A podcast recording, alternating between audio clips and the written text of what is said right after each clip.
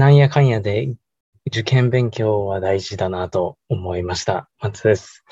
はい。ということで、友人くんはなんとですね、コロナにかかってしまいまして、ちょっとお休みという状態ですので、まあ1年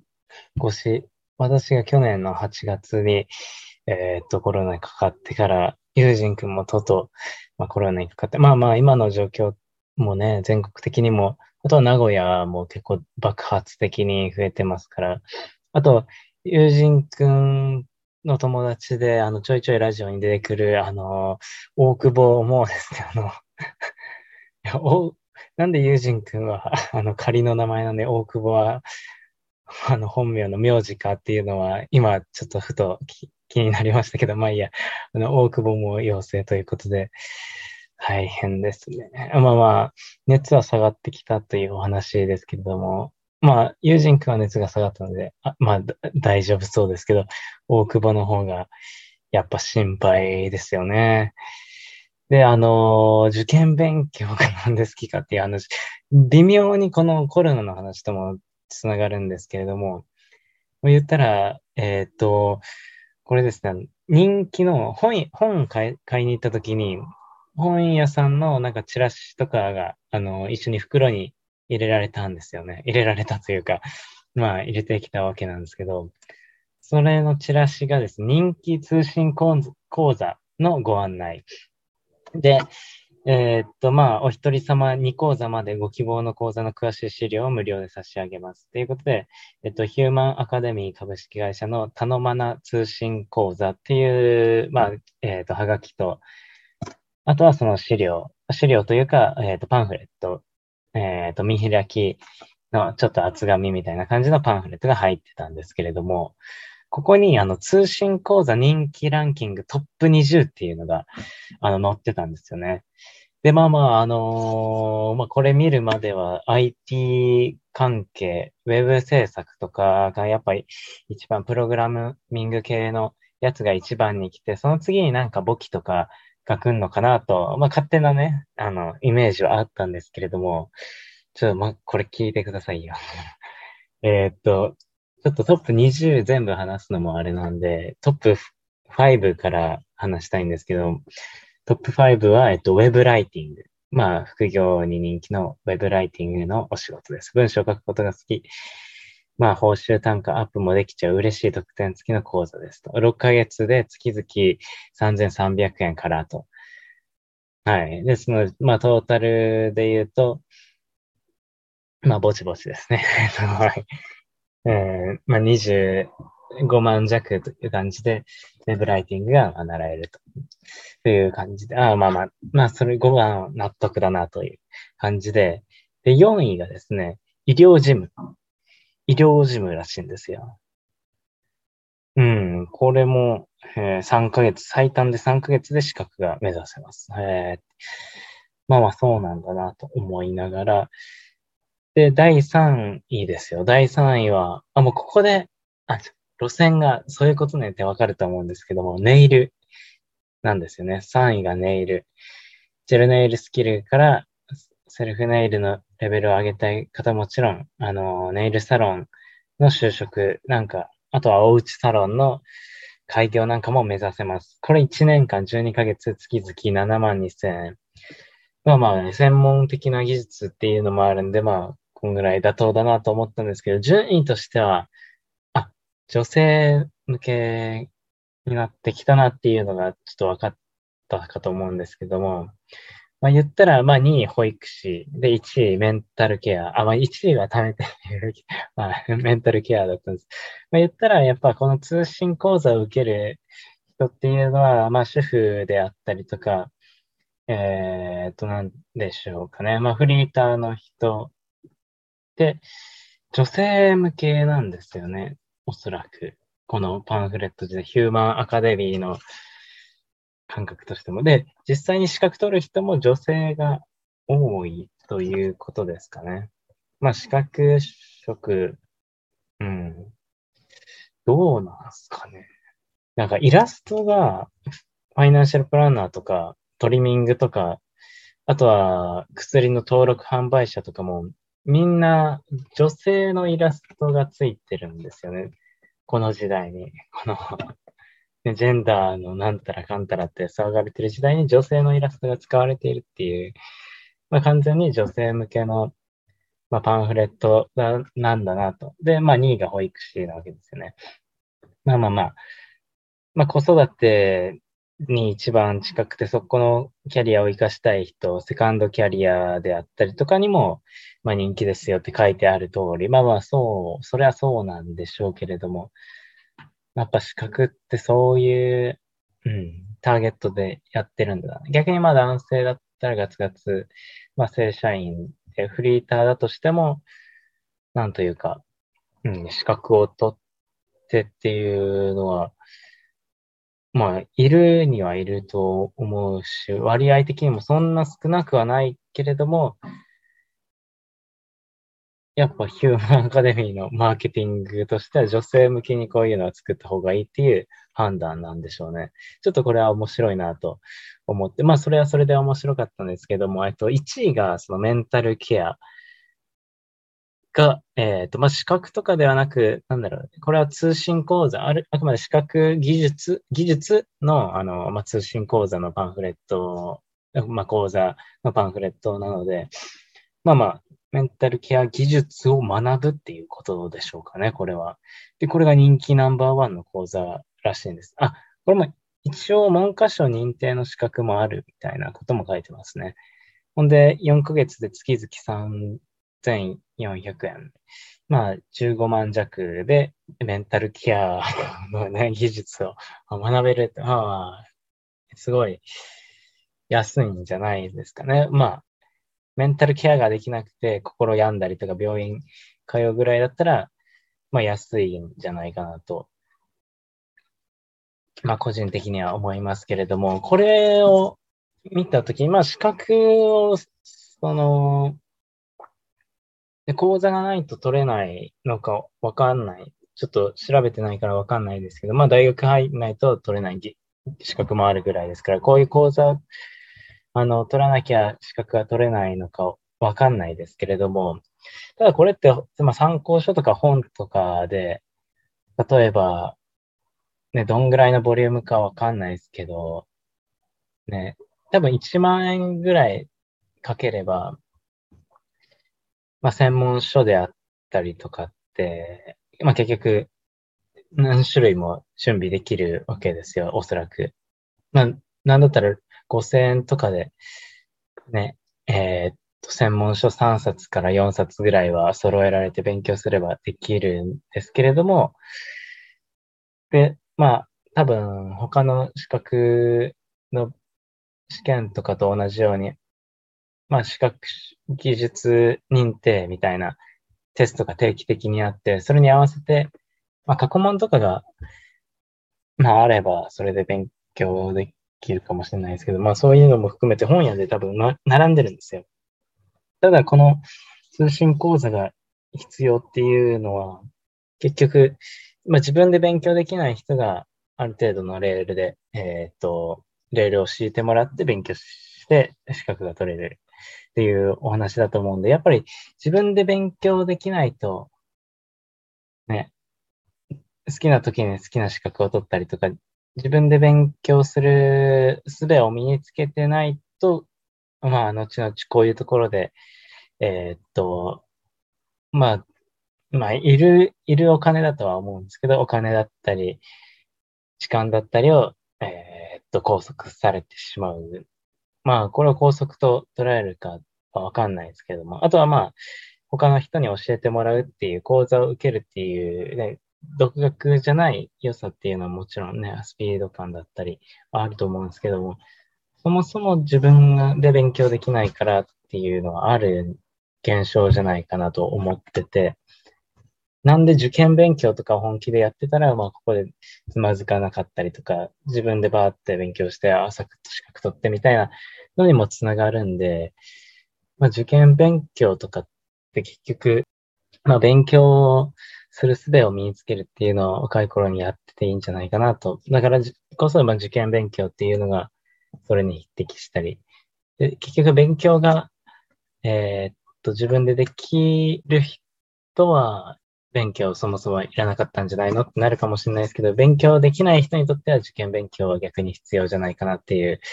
まあそう思ったこの資格のパンフレットでした。ちょっと、はい。まあ気になったんで、ちょっと紹介してましたけど、ちなみに、そのウェブ系っていうのは結構、ウェブ制作自体は11位とかに入ってましたね。結構低かったですね。でも、じゃあ11位はまあまあ高い方なのかもしれないですけども、だって他の、でも動画制作とかも10位ですからね。で、ケアマネとかが8位なんですね。で、トリミングが7位って、そんなトリミングやる人口が多いのかっていうのもすごい疑問で、で、ウェブ制作11位でしょ？やっぱ女性向けのパンフレットだからっていうのはあるかもしれないですね。あとはまあ動画制作に関してもそんな講座を受けるウェブ制作か。まあウェブ制作も動画制作もか。どちらに関しても、ウェブをしたいと思うような人はウェブで自分で勉強するっていう、そういう傾向にもあるからかもしれないですけど、トリミングとかネイルとかね、実際にその専門技術部分が、まあ、ありますからね、実際に手を動かしてっていうのが、割と、まあ、あるものが、やっぱ資格が必要な、講座が必要なジャンルになるのかなと、ちょっといろいろ面白いなと思いました。簿記に関しては17位でしたね。ちょっと、簿記こんな下か。で、15位とかにテープ起こし。テープ起こしは、講座いる？わかんないですけど。まあまあ講座で得られる情報もあるかもしれないんで、まあ受ける予定は特にないですけども、ちょっとそんな、通信講座ランキングトップ20についてでした。で、今回は、コロナで友人くん伏せてますので、マッツ一人で、まあ今回もお送りしますけれども、ですね、気になった最近の話として、まあ、ジュラシックワールドが公開しますよと、7月の29に公開でしたっけ？なので、今24日日曜日に撮ってるんで、まあ、金曜日に公開と。で、ジュラシックワールド1、2見たので、その話と。あとは、7月16日、先週発売されたばっかりの、本なんですけれども、綾部祐二の本です。綾部祐二の本を、まあ、買いましたので、まあ、綾部祐二という男について、生き方についてちょっと皆さんにもお伝えしたいと思います。はい、How are you という本です。はい。綾部祐二と、ジュラシックワールドの話でいきたいと思います。衝動男児レディオ 46.95 回刻んできましたけれども、46.95 回スタートです。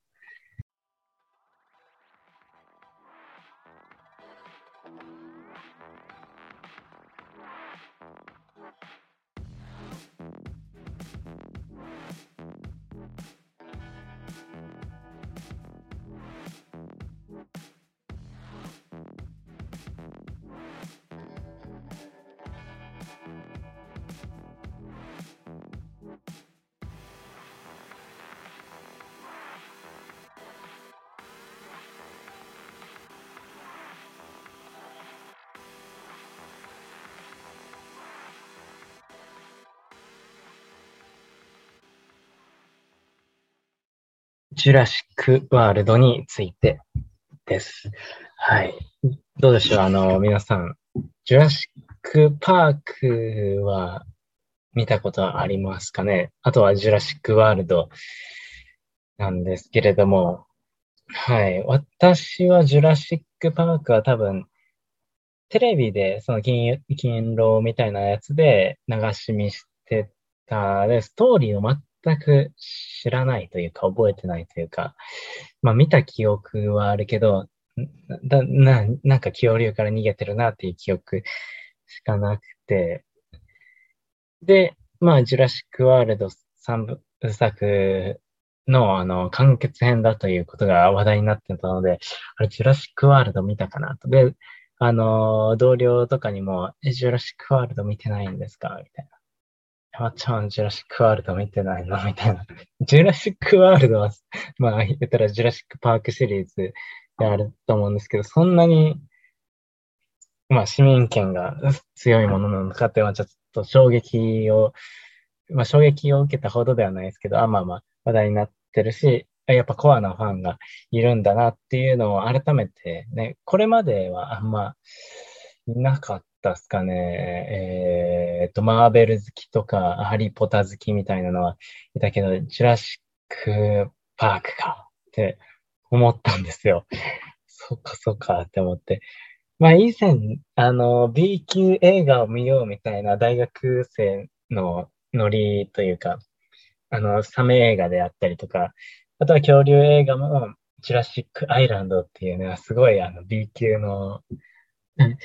その時ジュラシックアイランドっていう、まあ、B 級映画なんで、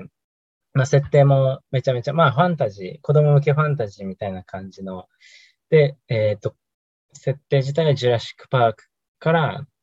まあ持ってきて、まあ恐竜から逃げましょうっていう話なんですけど、だから別の時空間に行っちゃって、時空の狭間に行って、恐竜のいる世界に飛び込んじゃった。逃げよう。で、最後は時空の狭間から現実世界に戻るために、なんか、急に出てきたおじさんだからに、この周波数を合わせれば、帰れるみたいな。ちょっとよく何、まあ自分でも何言ってるかわからないですけど、この周波数を合わせれば帰れるよっていうので、なんか恐竜の鳴き声の周波数がちょうどあって、現実世界に戻るっていう、そんな悲惨な話だったんですけど、その B 級映画を見たのに、ジュラシックパークはその時まとめて見てなかったっていうのが不思議なぐらいですけれども、まあそんぐらいちょっと、恐竜自体は好き、博物館とかも好きだけど、ジュラシックパークは見てなかったなっていう感じだったんですよ。ほんで、まあ、ジュラシックワールドも公開するっていう話で、まあ、勤労で、2週連続、ジュラシックワールド1、2を連続でやりますよっていう感じだったんで、まあ、金曜日は基本的にその取材日で、外出てて、まあ、遅くなるんで見れないんですけど、まあ、アマプラさんですね。今のご時世、アマプラさんが、こう、何でも、教えてくれますから、で、映画公開に合わせて、そのシリーズを、公開してくれるっていうのがアマプラさんの良さ。ネットフリは、本数とか種類自体は多いけれども、そういうサービスはなんかあんまりなさそうですよね。まあまあ、アマプラさんに頼って1、2を、1日で見ましたと。はい。ジュラシックワールド1、2を見た上で、どんな楽しみ方があるよっていう、まあ、ジュラシックワールドの宣伝をしたいと思います。はい。まずは、ジュラシックパークは私見てないんですけれども、まあ、面白い点っていうのを個人的に挙げさせていただきます。まあ、まずは、まあ、逃げるサスペンスというか、まあ、怖いもの見たさとかが好きな人は、まあ、逃げられるという安心感の上で、まあ、逃げる。主要キャラは死なないです。まあ、それが大事なんで、まあ、逃げられますっていう話ですね。それが、まあまあ、恐竜映画の醍醐味。あとは恐竜がかっこいいですよね、やっぱり。映像も今綺麗になってますからね。いろんな種類の恐竜が出てきて、懐いて可愛い部分がある。ラプトルっていう、まあ、種類だったりとか、主人公、の一人、男の人の主人公の一人、なんて言うんだろう。ちょっと、30代後半から40歳ぐらいの、女優、俳優が多分メインキャストになるんですよ。だから、なんというかね、おじさん、おばさん、まあ、おじさん、おばさんというとあれ、お兄さん、お姉さん。ちょっと年的には、なんか、ワイルドな感じの方と、まあ、綺麗な人が、まあ、女優さんめっちゃ綺麗で、っていうのはあるんですけれども、まあ、その二人と、あとは、子供ポジションもですね、やっぱ、ジュラシックパークは見てないですけど、まあ、そもそもね、こういう逃げる映画系には、あとはまあ、恐竜映画ですからね、子供が好きですからね、子供ポジションもいて、子供ポジションの人と、綺麗なお姉さんと、ワイルドなお兄ちゃんと、あと悪役が出てくるっていう、大体そんな話なんですね。で、いい人たちは基本的に逃げ切れて、悪い人たちが食われる。で、恐竜同士の戦いもあるっていうのはやっぱ見どころですよね。で、その中で、これ洋画でアメリカの、特に洋画、アメリカの映画であるのが、まあ、ウェブスタッフというか IT スタッフ、システム系をやってるスタッフが大体IT オタクがやってる。IT オタクからの派生で、まあ今回は恐竜オタクでもある、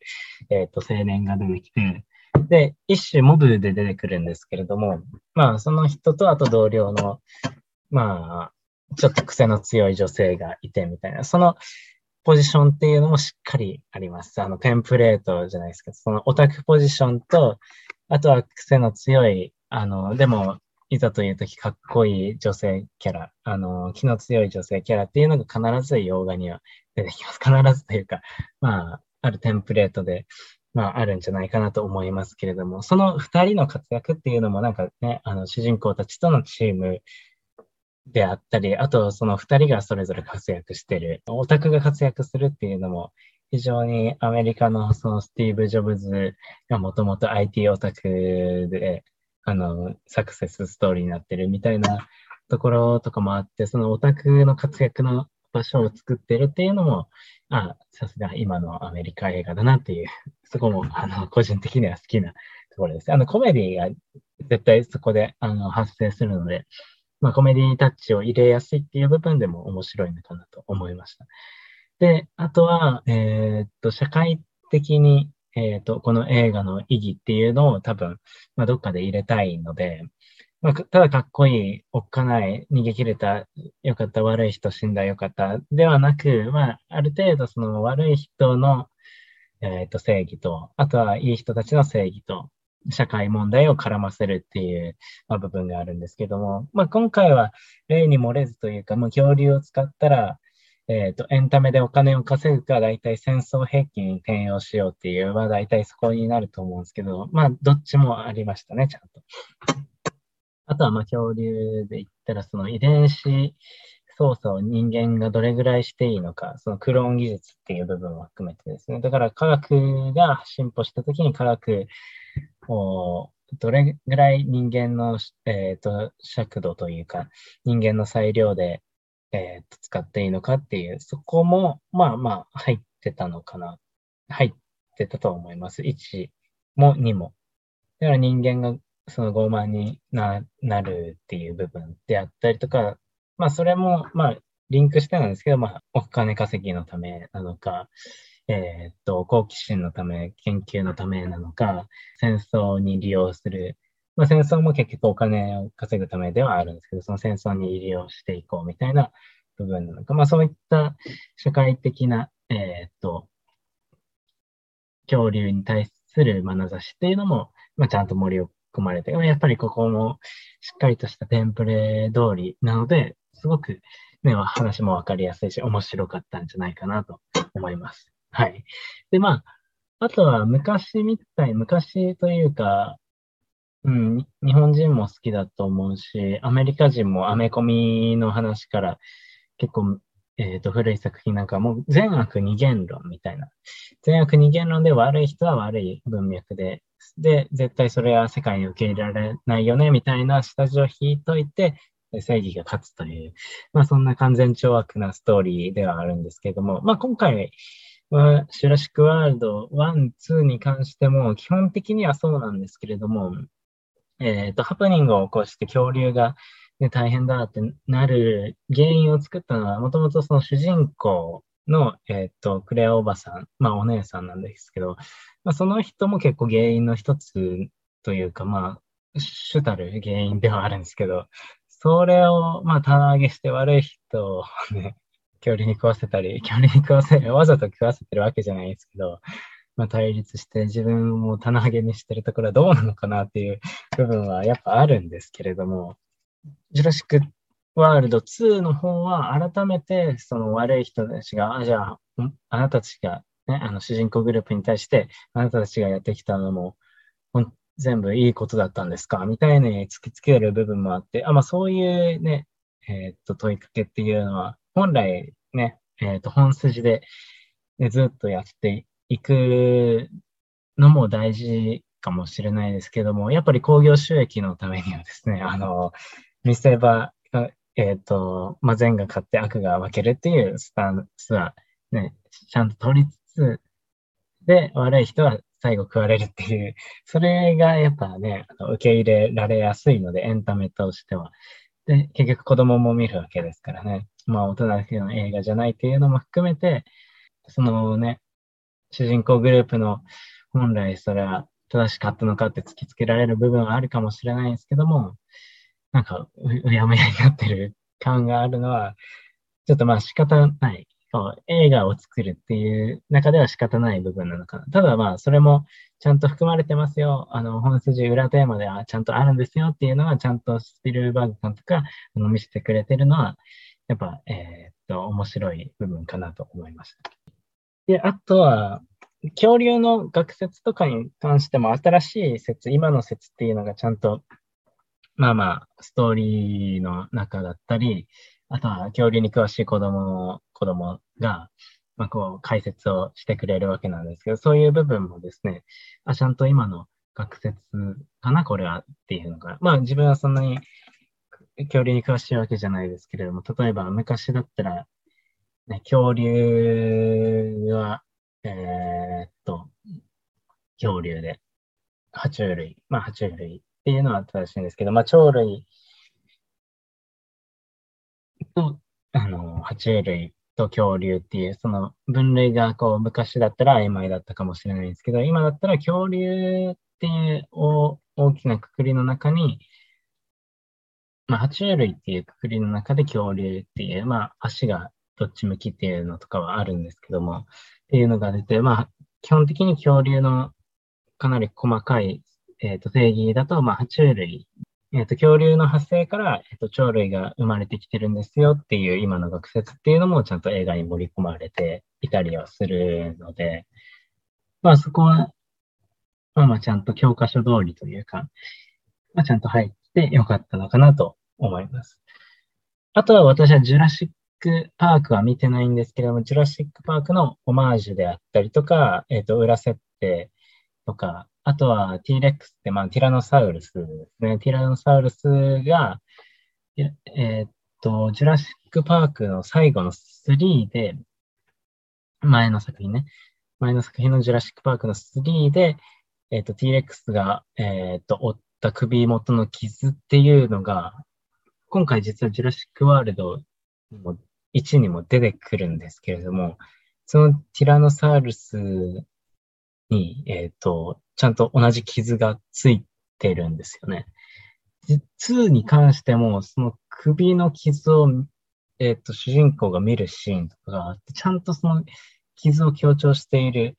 なんか、ズームの、フレームワークというか、そういう見せ方もしていてですね、これ、そのジュラシック・パークが何年前か、ちょっと私わかんないですけど、ずっと生きてるじゃんっていう、ちゃんと活躍したT-REX、みんなが大好きティラノサウルスを、ジュラシックワールドの方でも見せ、同じ個体が、また活躍するっていう、そんなサプライズもですね、入っているわけですよ。だから、なんでこの傷の話気づいたかっていうと、まあ明らかに傷を強調して、いるシーンが、ジュラシックワールド1、2連続で見てあったんですよ。なんで、自分はジュラシックワールド、ティラノサウルス、傷で検索したら、実はそのジュラシックパークの、出てたティラノサウルスが、首に最後怪我を負ったけど、最後なんか、吠えて、ジュラシックパーク、ダーンって終わるっていうシーンがあって、それを踏襲してるっていう、なんかね、優秀な、考察者がいてですね。それで気づいたんですけど、いやー、さすが考察者は見てるなと思って、個人的にもやっぱりそういうね、カメラワークで明らかにこう強調してるところは、あ、やっぱちゃんとなんか伏線敷いてんだなっていうのもあって、そういう気づきがあるのがやっぱアメリカの洋画のこの連続のね、で、なんていうんだろう、3部作構成でちゃんとやっている映画の面白さなんだなって思って、やっぱ見てみると面白かったですよね。なんか仕事中にもなんかジュラシックワールドの話になって、それがですね、なんかね、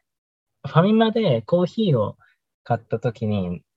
別の会社の人とか一緒に動く場面があったんですけど、あれ、これ、ジュラシックワールド仕様ですね、みたいな。その、ジュラシックワールドの、恐竜の骨格のシルエットのマークがですね、ついたカップで、コーヒーが売ってて、あ、もうすごい宣伝してますね。ファミマの方にも、このカップを使って、ちょっと、ジュラシックワールド見ますみたいな話をしてた時に、やっぱり、恐竜と恐竜が戦うっていう、その、見せる絵だけで持ってる、もうそれだけで持ってるとは思わなかったですけども、まあ、そこがやっぱ、印象に残ってて、それ怖いのが、まあ、苦手な人もいるのでですね、その戦いだけとかだと、やっぱり子供たちは食いつきけど、大人とかはどうなんだろうって、まあ正直思ってたんですよね。で、見てみたら、まあそういう、まあ、ある意味、これ無茶だろうみたいなのは、もちろん SF、ほとんど SF なんでね、まあ、あるんですけれども、もう無茶だろうっていうところも含めて、そういう細かい設定があるのが、やっぱアメリカの映画、洋画、ハリウッド作品っていうのは、ちょっとまた新たに気づかされた部分でもあったので、いや、面白いなと思ってですね。はい。まあ、こんな細かく見なくてもいいと思うんですけども、恐竜が戦ってっていうのとは、まあ、逃げ切って、っていうのと、あとは実は裏設定として社会問題もちゃんと、まあ、こう考えている部分はあるんですよっていうのでですね、ジュラシックワールドの、まあ、公開になるのは、ちょっと見てみたい気も起きました。ちょっと見てみたい気も起きたぐらいには起きました。すごい見たいかって言われたら、まあまあ見たいっていう感じですね、正直ですね。まあまあそんな感じです。あとは、うん。まあさっきもちょっと触れましたけど、逆に面白いポイントじゃない部分というか、これはどうかなっていうのが、まあ、笑っちゃう、まあ、シリアスなのに笑っちゃったらあかんでしょうっていう、まあ笑わせたらあかんでしょうっていうシーンとかも、まあまあ多少あって、で、さっきも触れたその主人公たちが、ね、恐竜に、まあ遺伝子操作で恐竜作ったわけですから、それ倫理的に、どのぐらいがセーフでどれぐらいがアウトなのっていう部分をちょっとまあ棚上げしてて、もう逃げることに精一杯でそれを考える暇はないっていう状況であったりとか、あとは、まあお金儲けとか作戦、悪い人の作戦に、まあ、乗らざるを得ない状況になって、まあその作戦に乗っちゃったりとか、うん、全部が全部悪い人の否定しなくても、その作戦の一部を最初からあなたは考えてたんですかみたいな部分はあったりとか、はい。っていうのが、まあ、まず一つってことは、まあ、いくつかあるんですけれども、かわいそうなパンピーっていうのが、私はこの恐竜映画にしろ、戦争映画にしろ、ロボット映画にしろあるんですけど、パンピーが、なんでこの人たち死ななきゃいけないのみたいな人たちがもうたくさん出てくるわけですよね。言ったら、一番最初で一番インパクトあったのがジュラシックワールドの1位の割と最初の方なんですけど、主人公のお姉さん、クレアおばさんっていう人は、なんでクレアおばさんっておばっていうのがついてるかっていうと、その子供たちポジションの子供たちがいて、子供たちは、まあ、ストーリーの主軸になってるんですけど、子供たちは兄弟、男の子の兄弟、中学生ぐらいの子と小学生、低学年ぐらいの男の子が2人でジュラシックワールドに遊びに来るっていう話なんですけども、それが、両親が離婚するのみたいな話し合いの中で、一旦羽を伸ばして、クレオおばさんっていう、まあ、その、ね、ヒロインの、ジュラシックワールドで、その人が研究して開発だったり、マーケティング部門の責任者だから、クレアおばさんに連れてってもらってくださいっていうことで、子供たちが、2人で遊びに来て、でもクレアおばさんは、いろんなお偉いさんとの仕事で忙しいから、本当はだったら一緒に回るんだけどもっていう感じで、見守り用のスタッフを、女性スタッフを1人つけるんですよ。で、そのスタッフ、女性の監視役というか見守り役の人はちょいちょい子供から目を離したりとか。で、多分、2人にしてた方が楽しいんだけども、監視みたいでついてるのが、この子供たち2人にとってはあまり気に食わなくて、途中で、見てない隙に逃げ出したりとかって感じで。で、ずっと見てなかったせいで恐竜にちょっと襲われる、羽目になるんですけれども、その監視役の女性の人は全然そんな悪いことはしてないんですよ。全然。ちょっとミスした。子供2人から目を離したぐらいのミスで、あとは態度もちょっとツンケンしてるぐらいなんですけども、そんなに悪いことしてないのに、悪役同様、なんかプテラノドンみたいな、抑留系に連れ去られて死ぬっていう。死んだのか、死んだと思うんですよ。一回水に落ちて恐竜に食われたんじゃないかなと思いますけども。そんな、なんでこんなかわいそうな。で、遊びに来た来館者の人たちも恐怖にさらされてですよね。パニック映画っていうのはそういう部分はあるんですけど、自然災害とかだったら理不尽なね、自然災害なので理不尽とは思わなく、これはある種仕方ない。で、パニック映画、仕方ないってなるんですけど、恐竜は、人為ミスだし、みたいな。人為ミスで理不尽な死に方をしてしまうっていうのもですね、ある一つのテーマかもしれないですけど、なんでこんなかわいそうな人たちが生まれてしまうんだろうっていうのが、本当にね、そこだけはちょっと、あまり心地よいものではないですよね。フィクションなんで、ね、実際に人が亡くなってないんですけど、そこは謎の共感性が出ちゃうのが、自分のこのフィクションを見るときでも、悪い癖かもしれないですけど、この人たちかわいそうだな、みたいなのがありましたと。はい。ちょっとあとは、もう一つ挙げるとすれば、さっき、学説最近の今の説の恐竜のデータとかを使ってるとはいえなんですけども、やっぱりね、恐竜同士の戦いだったり、恐竜をかっこよく見せるっていう上で、やっぱり学説ではないのも、これもね、監督がね、スピルバーグ監督も、確か認めてた話とかがどっかの、記事であったと思うんですけど、例えばティラノサウルスは、そんなに足速くないっていうのは、これは多分本当なんですけども、あんまり足速くなくて、その時速7キロぐらいでしか走れないと思うんですよね。なんで、ティラノサウルスには追いつかれることはないんですよ。基本的には。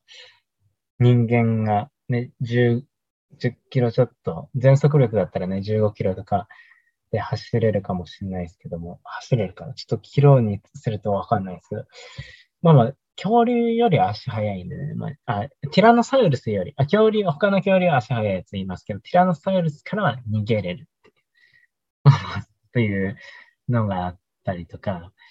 あとは、これ博物館でどっかで見たんですけども、ティラノサウルスだったり、歯がむき出しの恐竜っているじゃないですか。水辺の恐竜じゃなかったら、陸上の恐竜だったら、あれは口は閉じてる。唇があって、歯は出てないはずなんですよ。というのは、唇があって歯をしまってないと、唾液が出て落としてしまう。ワンちゃんも歯、いいってしたときに、よだれこぼれるじゃないですか。あれ、唾液はですね、結構水分量消費ペースが大きくてですね、唇がなくて、歯をしまってないとしたら、唾液だけで脱水症状になるんですよね、哺乳類っていうのは。なので、歯をむき出しにしている絵でずっとティラノサウルスだったり、他のね、肉食う系のでかい恐竜が描かれてるんですけども、あれは復元図、完璧な復元図ではなく、かっこよく見せるためだと思うんですよ。ちょっとまあ、調べたい人とか詳しい人がいたらちょっと、まあ恥ずかしいあれですけども、確かそんな気がしたんですよね。ワニは牙出てるんですけど、ワニは、水にいるんで、水を摂取できるんですね。なんで、そこは、ちょっと、かっこよさの方重視で、ちょっと演出してるんじゃないかなと思いました。あとは、翼竜も羽ばたいたりするような筋力はさすがに、あの大きさで、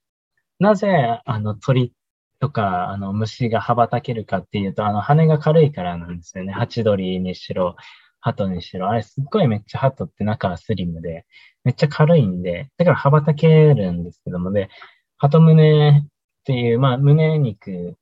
がでっかいのも、本当に、筋力、重さで、筋力だと、羽ばたいて飛ぶことができるんですけども、例えば人間のサイズで、ふわふわの羽をつけたとしても、この腕に、例えば羽をつけたとしても、確かに、縦にっていうか、胸筋で2メートルぐらい、幅がないと。脅威とかじゃなくて、幅が2メートルとかの、ボリュームの筋力がないと飛べないんですよね。これはワンピースのどっかの扉絵じゃなくて、帯コメントで書いてましたけど、2メートルぐらいないと、こんぐらいの重さで羽ばたくことができない。だから、プテラノゾンのサイズとかでですね、絶対羽ばたけないので、モモンガみたいにこう、シューって、滑空するという表現ですかね。滑空のための羽だと思うんですけど、あれ羽ばたいてね、バッサバッサって急に地面から飛び立つのは無理なはずなんですよね、っていう、そんな。はい。でも、これは演出上かっこいいので、ジュラシックパーク、ジュラシックワールドとかでも、そういう映像にしてるのかなって。まあ、マジレスをするな。映画に対して、これは SF なんだからマジレスをするなっていう気持ちもわかりますけれども、まあ、そんなところ本気で見てる人にとっては気になる部分であるので、まあ、そんなところも全部含めた上で、まあ、ざっくり言うと面白かったし、次回見る機会があればちょっと見たいなと思ってます。積極的に、すごい見たいっていうほどではないですけども、まあまあ見たいと思いました。で、これは果たして宣伝になってるかって言われると宣伝になってないかもしれないですけども、ジュラシックワールド、まあ、こういうポイントで楽しめますよっていうのは、まあまあ、たくさんあったと思いますので、結構これで時間取ってしまいましたけれども、ぜひ、はい。恐竜はやっぱね、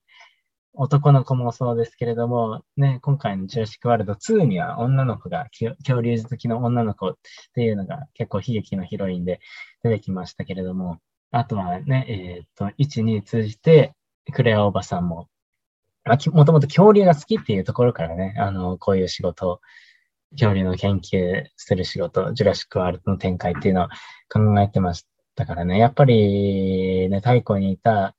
我々の知らない生態系、かつ、ビジュアル的にもかっこいい、この恐竜たちを楽しむ映画っていうのは今後もね、ジュラシックワールドがもしかしたら頂点かもしれないですけれども、頂点なりの楽しい部分はね、たくさんあると思います。ジュラシックワールド。ぜひご覧になってみてください。今なら Amazon プライムで、ジュラシックワールド1、2がご覧いただけます。はい。ということで、ジュラシックワールドのお話でした。畑さん。綾部祐二という男を語らせてくれのコーナーです。はい。はい。どうでしょう、綾部祐二さん、ご存知ですかね、皆さんは。まあ、ピースの話はですね、ピース又吉については、まあ、その新四字熟語っていう企画自体も、まあそうなんですけれども、まあ、又吉は大好きですよ。まあ、ね、友人くんも、まあまあ好きぐらいかもしれないですけど、私、個人としては小説も、全部読みましたし、映画もドラマ版も見ましたし、エッセイとかね、もう、まあ一通りは見て、まあまだあと3冊ぐらい見てないのは、もう10冊ぐらいエッセイ出てるんですよ、又吉さんのいろんな企画、まあ対談本だったりとか。でもある程度は見てまして、で、あとは又吉直樹の YouTube チャンネル、渦も定期的に見てますけれども、まあそんぐらい又吉という人間性にすごい惹かれててですね、まあ人間性だったり作るもの、又吉直樹のファンなんですけれども、はい、ファンなんですけれども、まあピース自体ももともと好きなんですよね。なので、綾部祐二という男に関しても、ぜひ語らせてほしいということで、今回は綾部祐二についてなんですけど、まあ、もともと又吉の先輩で、NSC いて、先輩でコンビ組んだんですけれども、まあ、今何をしてるんだろうっていうお話ですよね。綾部祐二、なんかアメリカ行くって聞いたけど、何やってるんだって皆さん思ってますよね。で、最近、YouTube をですね、5月ぐらいに綾部祐二の YouTube が出て、いやいや、インスタでなんかニューヨークのおしゃれな自分、かっこいい自分を上げて撮ってたけども、今 YouTube っていうね、衝撃とともに、あと YouTube 公開とともに、本が出るぞって、7月16日に本が出るぞっていう情報が出て、で、先週ですね、7月16日本出まして、私も早速買いまして、何しろ、綾部祐二が好きですからね、買いまして、で、ネットニュースとか、あとはね、私の大好きな、ロザンの楽屋で取り上げられたりとか、先輩芸人たちが、バラエティニュース系でもう一回取り上げたりとか、まあ、今来てるわけですよ、ようやく、綾部祐二が。ようやくというか、で、まあ、言ったらアメリカでもともとね、ハリウッドに出たいっていう夢があって、で、又吉とそれを相談して、又吉も、芥川賞を取った後だったんですけれども、じゃあ、綾部はどうしようかなと思ったときに、このまま、この芸能界である一定のポジションは持ってたわけですよ、言ったら。人気芸人の一人としてね。まあ、持ってたけども、やっぱりハリウッドをやりたいっていうのと、あとはですね、これも、この本のですね、一番最後のコメントで書いてたんですけれども、人生最後のインタビューがあったとしたら自分はこう答えるっていう話で、綾部祐二曰く、できなかったことはあるけども、やらなかったことはないと言えるような人生にしたい。まあ、それも一つで、ハリウッドであったり、あとはまあ、ダウンタウンと共演したり、MC 番組を持ったりとか、まあ、いろんな目標を自分の中に常に掲げつつ、やってきて、で、この40歳というタイミングでハリウッドに挑戦するために飛べ。っていう、そんなストーリーなんですよね、綾部祐二は。まあ、ね、じゃあ、どうだったのっていうと、まあ、本人が YouTube で言っていて、あと YouTube の内容は中心に、まあ、本になってるんで、エピソードとかは全部YouTube に載ってるんで、ぜひ見てほしいんですけれども、そのエピソードに付随して、その時に自分がどんなことを考えていたかっていうものとか、あとそれを含めて最終的に綾部祐二の生き方っていうのを、まあ、ちょっと考えていければなと思うんですけども、まあ、結局、ハリウッドに挑戦するために何したかっていうと、まずは英語を勉強しようという形になりまして、まあ、コメディアンでもあるので、言葉、まあ、日本語が、ね、しっかり分かってるから、コメディアンであったり、俳優であったり、日本語で演じることができるわけであって、英語の日常会話ができただけでは、それハリウッドでは通用しないよねっていうことで、英語ガチで勉強しますっていう流れになるんですけども、YouTube の最初で言い切ったんですけども、5年間結構無駄にしたと、本人も語ってですね、失敗したと、その英語に関してで言えば失敗した。ただまあ動画の中でも、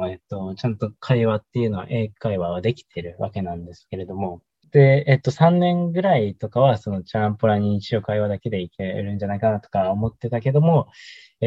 がっつり勉強しないと、本当のその英語っていう概念、言語っていう概念で、レベルでしっかり学び直す必要があるよっていうのをすごい反省してて、で、その反省を、大っ広げに喋っちゃう、その、綾部祐二の可愛さですよね。可愛さであったり、人間らしさっていうのは、ああ、やっぱ、綾部祐二はいいなと思うわけですよね。個人的に綾部祐二に、キャッチフレーズをつけるとしたら、なんでしょうね。弱き人間強く生きるみたいな、そんな感じなんですよ。だから、なんというか、すごい鼻につく部分も全くないし、綾部祐二はかっこいいものが好き。本人、又吉とかのコメントも見てると出てるんですけど、かっこいいものがとにかく好きで、まあ他の誰から見ても、ああ、かっこいいのが好きなんだろうなと。で、かっこいい自分にも酔うのが、ナルシストでいる自分も、好きなんだろうなっていうのはあるわけですよ。で、まあ他の人からすると、なんでナルシストなだけじゃないかとか、あとは、そのナルシストな自分、ナルシストな自分を、あと逆に羨ましがられることもね、なんでいつもそんなポジティブ思考でいられるんだとか、なんでそんな簡単に、海外行こうという気になって実際に行けるんだ、みたいな、まあいろんな、ね、スター、綾部祐二を見てると、まあ生き方がスター。でも根はスターじゃないっていう、その弱き人間強く生きる系のスタイルだからすごい好きなんですけども、で、本の中にもあったそのナルシストっていう部分は、やっぱり自身も認めててですね、ただナルシストには2種類あると。陰性のナルシストと陽性のナルシストがあって、まあ影の陰性、あと太陽の陽ですね、の陽性があると。まあ、陰性は人に同意を求める人が、陰性のナルシストであると。だから、まあ、自分こういう感じ、ニューヨークで過ごしてとか、あとはなんかかっこいいことや、個人的に自分がかっこいいと思うことやって、どうかっこいいでしょうと。どう思うかっこいいでしょと思うでしょって、まあ、同意を認める人が、まあ、陰性のナルシストです。確かにそれは痛いですと。それは認めて。だから、綾部祐二に関しては、僕は陽性のナルシストで、ある程度自己完結というか、まあ、自分がかっこいいと思ってればそれでいいと。まあ、これが生き方としてすごいハッピーな生き方ですよね。ただし、それに伴って人に迷惑はかけないという、そこも自覚していて、人をハッピーにするっていうのが あくまでも主題であって、その主題とこのナルシストっていうのは両立するんだよと。だから信頼する人たちに、例えばフォロワーがまあインスタもどんぐらいですか、70万とかなんですかね、何十万ある中で、まあ、信頼する人たちに自分の歩いてる道を納得してもらえているかが自分の中の幸せであって。で、まあ他の人たちにもうディスられようとも、羨ましがられようとも、まあどう思われようともあまり関係ない。っていう、その陽性のナルシストなんだよっていうのが、ああ、すごいいい生き方だなと、個人的にも。まあ、それも憧れもありますけれども、その思考っていうのが、すごい身近に、逆に、これがね、なんというか、大谷翔平とかね、ある意味、ちょっと完璧な人間が出来上がってるわけじゃないですか、大谷翔平。まあ、学生時代から夢ノートをつけてみたいなとか。まあ、そういう、メディアに出る顔も、まあ、可愛らしさ、大谷翔平あるけれども、もう人間ができてるな。で、しかも結果も残してるな。この大谷が言う言葉が全員、全員に響くかと言われたら、いや、大谷さんの言ってることは正しいけど、まあ、才能であったりとかを持ってたら、ちょっと同じ感覚で入れたいけれども、なかなか同じ感覚で物事考えられないなっていうものがね、やっぱ、まあ、大谷さんにね、限らず、すごい成功者、ホリエモンが言うから、まあ、ホリエモンだからできるんでしょ、みたいな感覚が、まあ、人の心なんでね、それは当たり前だと思うんですけれども、綾部祐二が言うんだったら、なんか、ね、そうか、ちょっと前向きになろうかなと思うんですよ。っていうのは、綾部祐二が、基本的には弱き人間の部分を見せているからなんですよね。で、もともと、そのエピソードトークがうまかったりとか、あとは、すごい明るいっていうのは、まあ、性質としてあるんですけれども、そのかっこ悪い部分ね、例えば、又吉のエピソードで、又吉が言ってたエピソードであったんですけども、ヤンキーグループというか、ちょい不良のイケイケ系のグループに学生時代は、綾部はその中心になっていたんですけども、ただ、喧嘩が強いわけではないらしいんですよ。で、すごい発言力とかがすごい大きいわけでもなくて、喧嘩も強いわけではないけど、そのグループのいつも中心にいて、なんか動こうとすると、綾部が率先して動いて、で、みんなもついていくみたいな、そんな不思議な、まあ、居場所だったらしいんですけども、ある日、その不良のやつが、まあ、悪いことして、で、綾部は、それはちょっと看過できないということで、お前、それは誰から見ても悪いことだっていうので、周りの人からも、そういう目で見られてて、綾部祐二なりにですね、この町から、まあ、出るんだ、みたいな。っていうのを、まあ、かっこよく言うわけですよ。本人がその場にいても辛いだろうなっていうのも含めて、綾部祐二は、ここから、出てってくれ、みたいなことを、お前のためにも、でもあるんだっていうのをしっかり伝えてですね、言うんですけれども、その不良は、綾部に言われたからだと思うんですけども、まあ、綾部に言われたからなんだけども、なんでお前にそんなこと言われなきゃいけないのみたいに言われて、マジで言い返されたと。普通だったらね、この不良だったり、ちょっとやんちゃしてる人たちですから、綾部だってね、いやいや、これはみんなのため、そしてお前のために、間を取って、この街から去るっていうのを、俺は言ってるんだ。提案してるんだ。お前のためでもあるんだぞ、みたいなことをね、しっかり伝えればいいのに、綾部が言ったのが、ああ、そう思うみたいな。なんか、あ、そう思うのっていう感じで、やんわり折れてっていう、全然そのリーダー格だったのか、本当に、みたいなのとか、全然弱いじゃん、みたいな、かっこ悪い。っていう部分がですね、まあ、ずっとあっていう、そんなエピソードもあって、やっぱりそのまっすぐさっていう部分であったり、まあ、ある意味弱いところは、明けっぴろげにね、オープンにするけれども、一生懸命やっている。あとはかっこいいっていうものをひたすら追い続けている。で、本当に妖精のナルシストみたいな、そういう人間性っていうのが、やっぱり、ね、好かれる部分なんだなと思ってですね。やっぱそういうのが、まあ憧れる部分、まあというよりはまあ勉強になるなっていうか、うん、いいなと思ってですね。で、その性質の部分を少なからず自分の中にもあるはずだと、まあ、考えさせてくれるわけですよね。綾部祐二の行動であったり発言っていうのは。で、本人、もうですね、自分の良さが何かって言われたら、なんか又吉みたいな、その、サッカーとしてとか、ネタが面白いのが欠けてであったりとか、そういう部分は自分にはない。ただ自分にはなぜかここにいる、なぜかそこにいるという能力があるっていうのは、自覚というか、まあ自負していて、自覚した上で、見せ方だったりも、この5年間、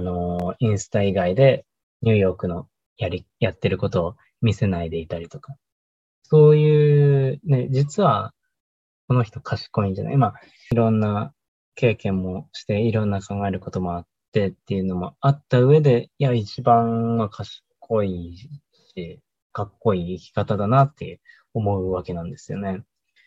はい。で、まあ、ざっくりとした、綾部祐二のどんな人間性かっていう話だったわけなんですけども。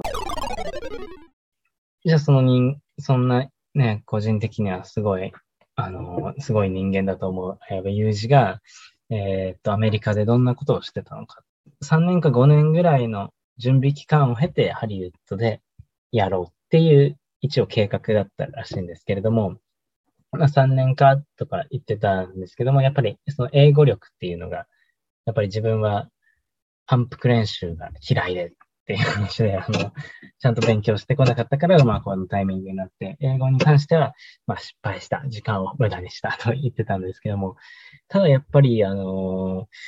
この5年間っていうのが、まあ日本もそうですけど、世界的にもアメリカとしてもですね、特にアメリカの中でもニューヨークっていうのがいろんな事件、直接影響を受ける場所で、まあコロナになったとかね、コロナで人が全くいなくなったニューヨークを見たりとか、その中で、ブラックライブズマターみたいな黒人のね、殺された、黒人が殺された事件で、黒人たちの、人権運動が起きたりとか、で、それに付随して、なんか、綾部祐二の自宅の、その下の階で実際にお店が入って、そのお店に銃撃が起きて、火がつけられたりとか、もう本当に死に近い経験をしたりとか、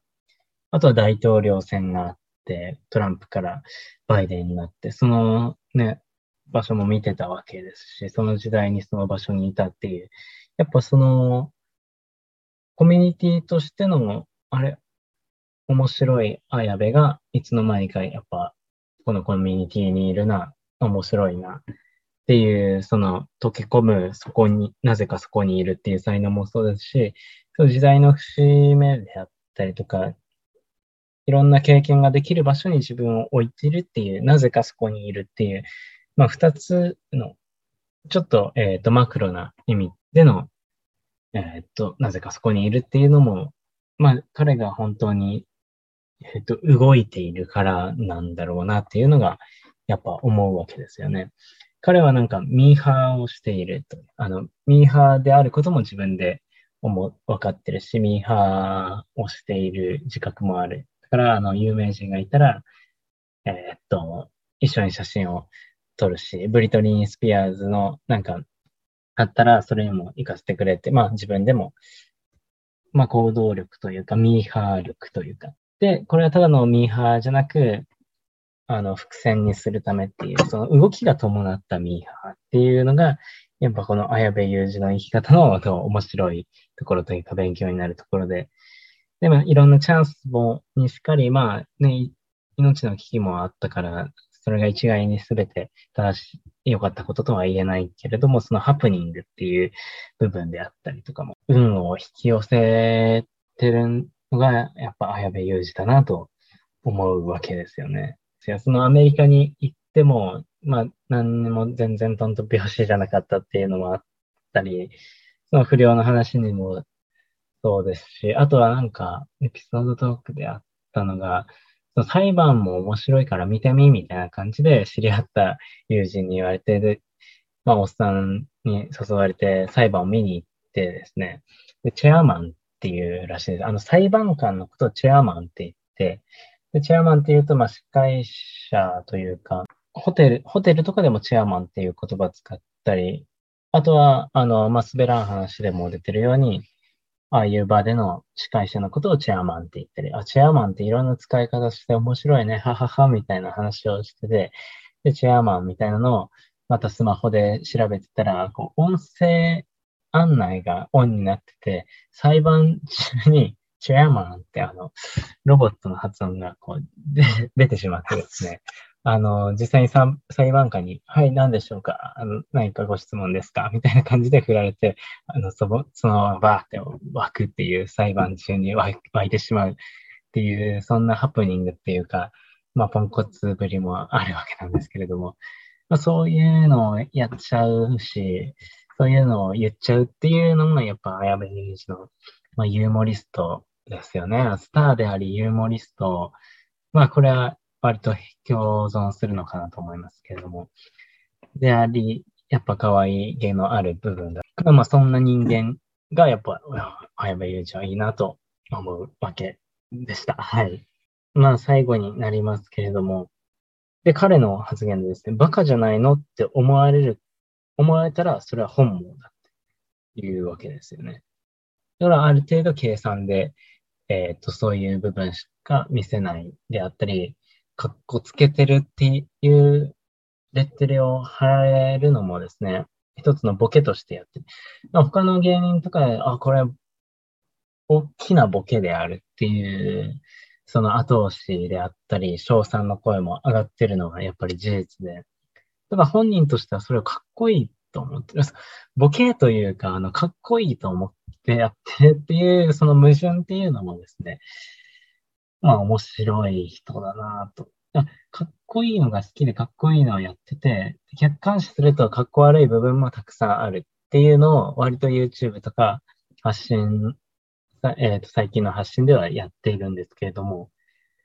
かっこ悪い部分も見せてるんだけど自分はかっこいいと思ってるっていう謎の矛盾ですよね。それもやっぱ綾部祐二たるゆえん、やっぱ自然なユーモリストってこういう人なんじゃないかなと思いました。ね、いつだかオードリーの春日の話をしましたけれども、オードリーの春日がいろいろボケてしっかり受けを取りたいみたいな感じで発言したときにバカリズムがですね、いや、春日さんは、春日さんっている、そのボケて受ける、ボケて受けないじゃなく、春日さんでいて、たまたま受けたり、たまたま受けなかったりしてる。それだけなんですよ、春日さんはっていう発言があって。それに近い部分はあるのかなと。だから、ある程度計算でやっている部分もあるけれども、ある意味その生き方が自然とユーモリストになってるっていうのが、やっぱりそこが、ピースの又吉とも違うですね。又吉も自然に気持ち悪いキャラっていうのができて、で、それもうまく活かしつつ、自然にやってることが面白くなって、みたいな部分もあって、人気芸人の人気芸人たるゆえんとか、あと、奥行きの深さ、人間的な奥行きの深さっていうのは、そういうのも自覚しつつ、飼いならすという、その、行為がですね、ユーモリストにしている、ユーモアにつながっているんじゃないかなっていう、綾部祐二であったり、ピースの生き方としてですね、いろんな勉強できる部分があるので、ただ、アイドルの推しの話をしているような感じに聞こえたかもしれないですけれども、あんまりそうですね、文脈としては変わってなく、同じような感じなんですけれども、ただその、かっこよさっていう部分もですね、感じられると思うので、YouTube ではですね、5本動画が出てて、5本の中では、綾部祐二のこの本のですね、半分か3分の1ぐらいの内容が、実際に見ることができる。それで結構十分だっていう部分もあるかもしれないですけども、さらに深い綾部祐二を見たいという方はですね、あとは今の話を聞いて、ちょっと気になるって思った方は、はい、How are you? 綾部祐二を、見てみてください。なんで、角川から、出てますので、ぜひおすすめしたいと思います。はい。長くなりましたが、綾部祐二を語る話でした。はい。ということで、綾部祐二じゃないですけども、その縁のあった場所を深掘りするっていうのも個人的に好きというか、縁があったと思い込む。綾部祐二で言ったら、ハリウッドが自分を呼んでると思い込んでの結果ですよね。あとはやりたいという、スターになりたいという、その思い込み、目標だったり夢っていうのを思い込みまでやった結果、その行動力を見せたわけですよね。なんでその縁があると思い込む、運がいいと思い込むことは結構大事なのかなと思って、なので、その大きい話じゃなくても、何か連続で続いたものは縁があると思い込むようにしてるっていう話なんですけれども、十条、東京都北区、十条、赤羽とか板橋とかその辺ですね。十条に、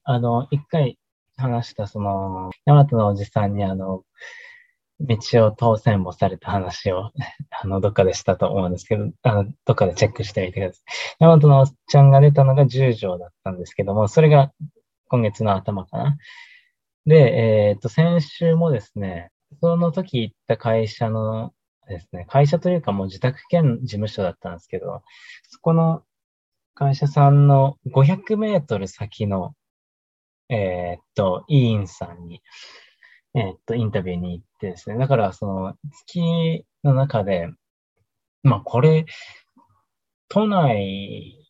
でね、そんな同じ月で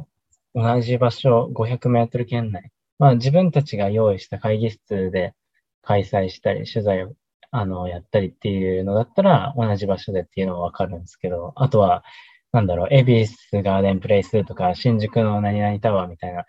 あるじゃないですか、大きい大手の会社がいて。あそこの会社で、ああ、そういえば、このビルの会社入ったことあるなとかだったらまだわかるんですけども、その北区十条で500メートル圏内でっていう、この短いスパンであったのが、おお、もう縁があるなと、一瞬思ったわけですよね。で、まあ、その時も、前回の大和の時も、あと今回の時も、その十条という街がね、いい商店街だなって思ったんですよ。で、お昼もその場所で買いたかったんで、一緒にいた、方にもですね、お弁当をまとめて買うっていう流れで、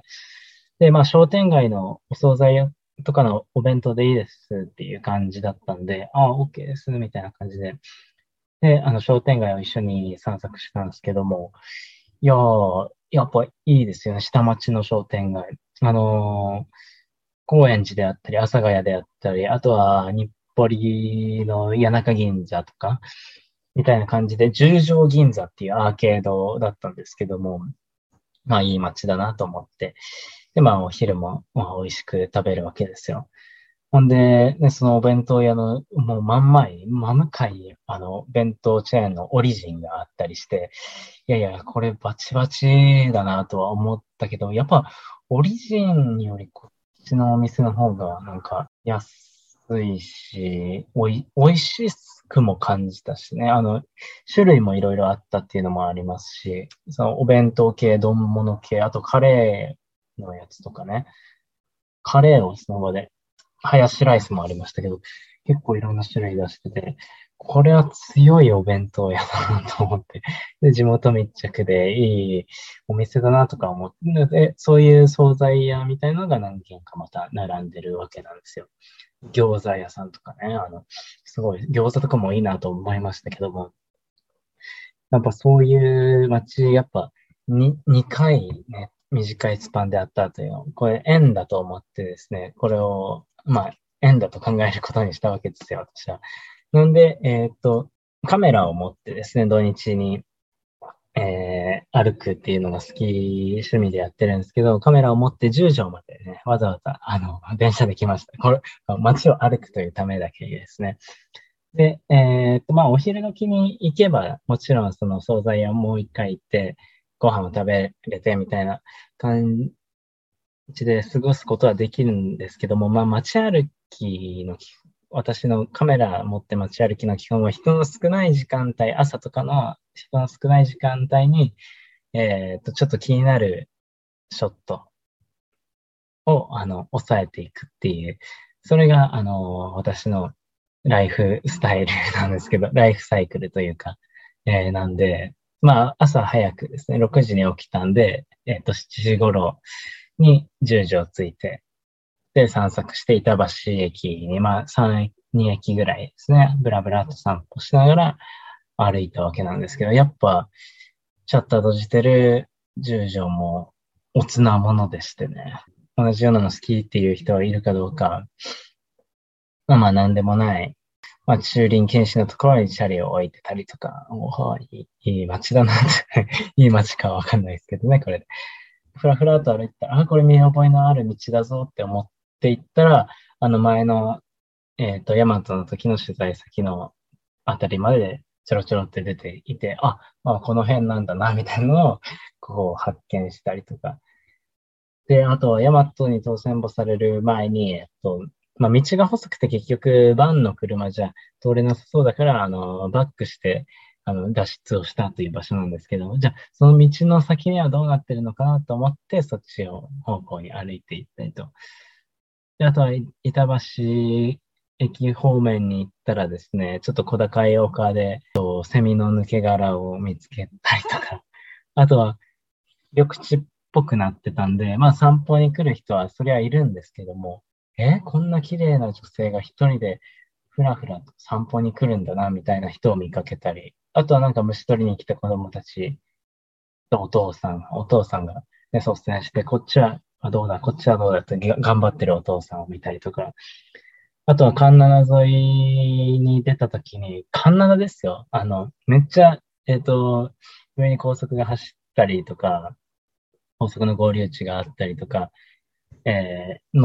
環七じゃないかな、想像すると。まあ、環七は途中で通ったか。でも別のところかな。まあ、高速が走ってるめっちゃでっかい通りですよ。あんな大きい通りのね、ところで、上半身上裸のおじさんが肌が真っ白い上裸のおじさんが、お腹タプンとなってるおじさんが、ふらふら歩いて、なんか、タオルかシャツか、まあ、白い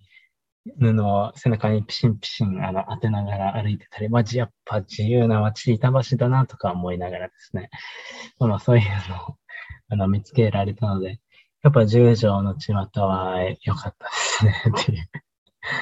まあ、縁があって、と思って歩いたんですけど、まあいいショットもですね、個人的にはたくさん撮れましたし、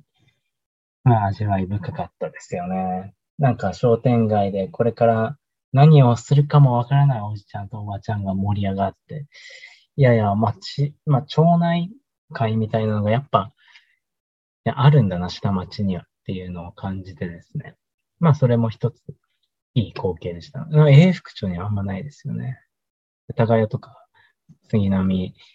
あんまないですけど、十条はなんか商店街でおじちゃんとおばちゃんがこれから何をするかわからないけど盛り上がって大盛り上がりをしているっていう光景とかも見られて、東京もいろんな顔を見せてくれるなという、そんな感じで、過ごせましたので、ただまあ熱中症には気をつけながら、すごい暑かったですからね、35度ぐらいその日は行ったと思うんですけど、まあ家に帰ったのは12時ぐらいで、まあ、午前のいい、散歩にはなったかなと思います。なんか皆さんもそういうのがあったら、裸のおじさんを見つけるかもしれないですけど、そこに果たして、密度がある時間かと言われたら、ね、本を読んでたり、あとは動画で、ね、中田敦彦の YouTube チャンネル、YouTube 大学を見たり、まあそれはそれで密度の濃い時間かもしれないですけども、